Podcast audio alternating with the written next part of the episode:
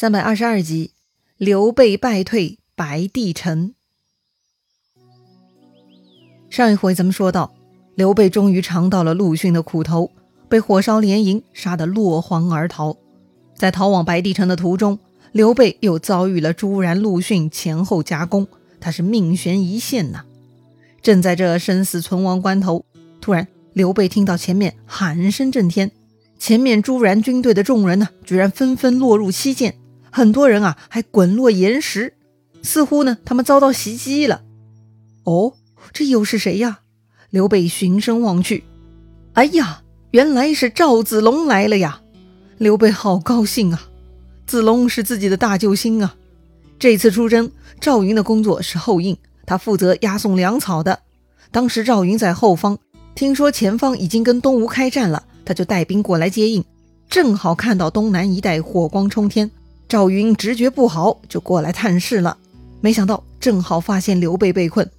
赵云跟刘备，哎，那可不是一般的交情。不管东吴有多少人，赵云那都是不顾生死就奋勇冲杀上来了。本来嘛，朱然拦在刘备前面，结果呢，他还没打到刘备哈，朱然就遭遇了赵云。两人交手不到一个回合，朱然就被赵云一枪刺落于马下。赵云杀散了东吴兵，救出刘备，就往白帝城去了。后面的陆逊听说来营救刘备的是赵云，哎，他也不敢追了。谁都知道赵云勇猛啊，除了关公、张飞，赵云那几乎就是无敌的了。最后呢，刘备带着身边百来号人，在赵云的保护下逃入了白帝城，暂时保得性命。可是那个为刘备断后的傅彤就不走运了。当时傅彤被东吴军八面围住，丁奉劝他投降。傅彤呢，言辞拒绝，挺枪纵马，率蜀军奋力死战。傅彤啊，也是一员猛将，他居然厮杀了上百回合，那是往来冲突啊。最终呢，他也没能脱身。最后啊，他是口中吐血，死在吴军的包围之中，也赢得了后人对他的称赞。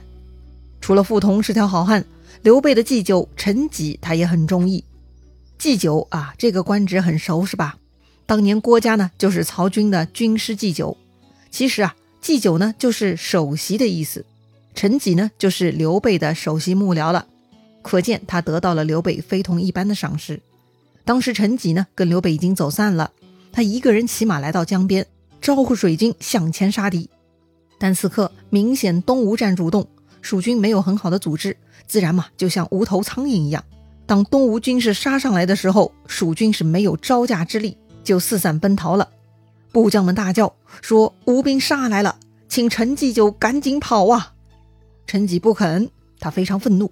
他说自己啊，随主上出征，从来没有逃跑过，这一次也一样。哎，这么一来呢，陈吉很快就被东吴军给包围了。陈吉一身忠义，既然天意如此，他就在东吴军的包围下拔剑自杀了。傅彤和陈吉都尽忠了，那其他人呢？当时吴班和张南负责围困夷陵城的孙桓，孙桓呢蹲在城里也一直不敢出来。但此时蜀将冯习来了，他对吴班说呀：“大营被烧，皇上处境危急，请吴班他们带兵赶紧去救驾。”一听皇上有难，吴班等人自然不会懈怠，立刻撤下包围，跟着冯习去江边了。啊，蜀军撤了哈，夷陵城里头的孙桓就来劲儿了。既然如此，孙桓索性带兵冲出去追杀蜀军了。本来孙桓呢是在躲别人，现在孙桓逆袭哈，变被动为主动，他饿狼扑食般的就冲了出来。而这时冯熙他们居然又遭遇了另一彪吴军，而背后孙桓呢又追了上来，两下夹攻，张南、冯熙奋力冲突。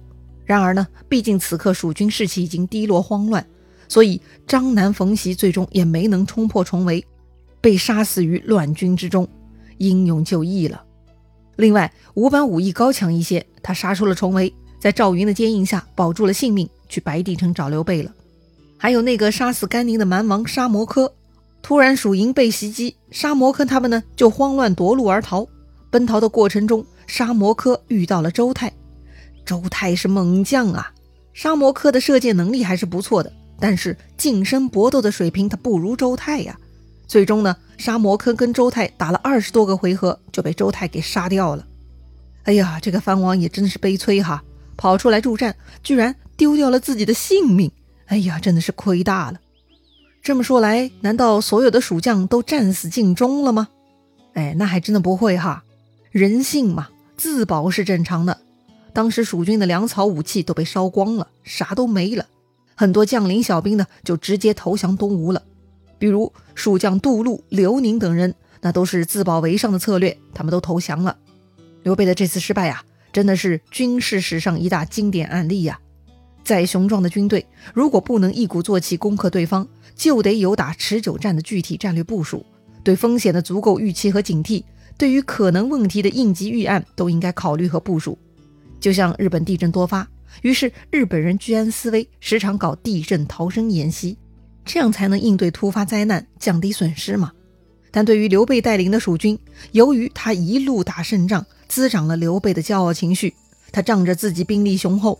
刘备是完全没有忧患意识，所以突然遭遇巨大打击，刘备这一方呢就大乱了。当年赤壁之战，曹操是被庞统骗了，搞了一个铁索连船，被周瑜火攻，烧的是焦头烂额。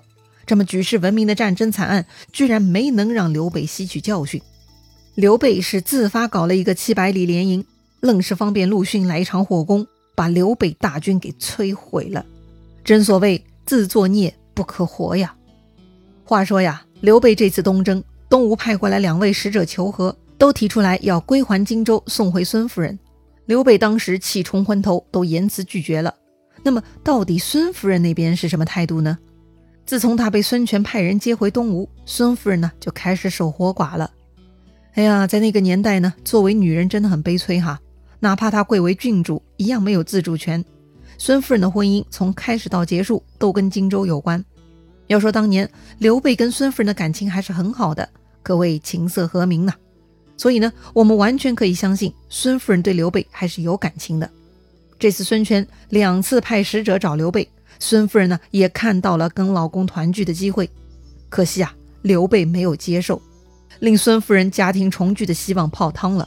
这到底该怪谁呢？孙夫人嘛，也只能伤感而责怪自己的哥哥了。为什么这么说呢？难道他不怪刘备绝情吗？是的，是有证据证明哈，孙夫人还是爱着刘备的。什么证据呢？当时陆逊火烧刘备连营，大获成功，这个好消息传入了东吴，那是举国欢庆，孙家个个眉开眼笑啊。当时传回来的消息是，刘备已经被杀死在乱军之中了。听到这个消息，孙夫人是肝肠寸断啊。孙夫人是个烈女，一直没有采取什么行动。是因为她抱着可以跟刘备重逢的希望，如今刘备已死，那么孙夫人的希望就算彻底破灭了。孙夫人呢，站到大江边上，远远望着西边，是痛哭流涕呀。她为刘备之死痛哭，也为自己一生的不幸遭遇而痛哭。之后呢，他就投江而死，为刘备殉情了。一代女侠孙夫人就此殒命，也是令人心疼啊。孙夫人如此向着刘备。对孙权来说，一定是不能接受的。这事儿嘛，也算是个丑事。但是百姓的眼睛是雪亮的呀，大家都很同情孙夫人的遭遇。后人呢，就在江边上给孙夫人立了一个祠，作为纪念。这个词呢，就叫做萧姬祠。萧是枭雄的枭，姬呢是女字旁姬妾的姬，也是古代对女子的美称哈。可见呢，大家还是很认可孙夫人跟刘备的关系，也称赞孙夫人是千秋烈女啊。孙夫人呢，用实际行动证明自己对刘备的感情。可惜刘备顾不了那么多了。他很早的时候就说过：“兄弟如手足，女人如衣服嘛。”如今他是蜀国的皇帝，又立了新的皇后，过去的一段感情当然就不重要了。哎呀，乱世弄人呢。好了，再说回此次最大的赢家陆逊吧。陆逊呢，在萧亭大获全胜，于是他带着胜利之师一路向西追赶。快到夔关的时候，陆逊远远看到前方，哎，就感觉不妙了。哎，前方怎么了呀？陆逊在马上看到前面呐，江边有山，阵阵杀气冲天而起。杀气，哎，这个东西很玄乎哈，一般人是看不出来的，只有那些有功力的高人才能够看出来。而书生陆逊恰恰有观察杀气的能力。陆逊勒马，回头对众将说：“前面必有埋伏。”三军不可冒进。于是呢，陆逊下令全军倒退十几里，在地势空旷的地方排成阵势，准备抵御敌军。同时呢，陆逊派出哨马去前方侦探，看看究竟前面是什么情况，埋伏了多少人马。不多久呢，探哨就回来报告了。探哨报告说呀，前方并没有任何军队的迹象，连个普通人影都没有。不可能，陆逊对杀气的敏感程度堪称江东第一，他怎么会看错嘛？陆逊不信哈，他立刻下马登高再度查看。哎，明明那个杀气还在嘛！陆逊呢，再派人去仔细侦探，务必要仔细查探，不可放过蛛丝马迹。于是呢，探哨又去了。过了一会儿，再度回报说呀，真的没人，连匹马都没有。此刻呢，已经到了黄昏，太阳也快下山了。前方的杀气呢，居然又加重了。陆逊很犹豫哈。第三次呢，他派出心腹之人再去查探。果然呐，心腹办事更可靠。心腹回报说呀，江边呢确实没有人，也没有马，几乎就没啥活物，只有八九十堆乱石头啊，有些古怪。哦，乱石堆，这个怎么会冒出杀气呢？陆逊呢就更加疑惑了。于是陆逊派人去找当地百姓过来问话。不一会儿，几个老乡呢被叫到了陆逊马前。陆逊问他们是谁摆的乱石堆？为什么乱石堆中有杀气冲出来？杀气啊！老乡们摸不着头脑啊。不过呢，他们还是解释了哈，说呀，此处名叫鱼腹浦。沙滩上的乱石堆呢，是丞相诸葛亮之前在此地摆的。自从他摆了这些乱石头，就经常冒出如云的白气啊，确实很奇特。哦，原来如此啊，这是诸葛亮的障眼法呀！哈哈哈，这下陆逊不怕了，他就准备亲自去一探究竟了。不过，还记得前面诸葛亮对马良说的话吗？他说自己在鱼腹浦留了十万大军呢。到底这里的乱石头是诸葛亮的障眼法呢，还是真有奇效的军事布阵呢？陆逊进去会遭遇什么不测吗？精彩故事啊，下一回咱们接着聊。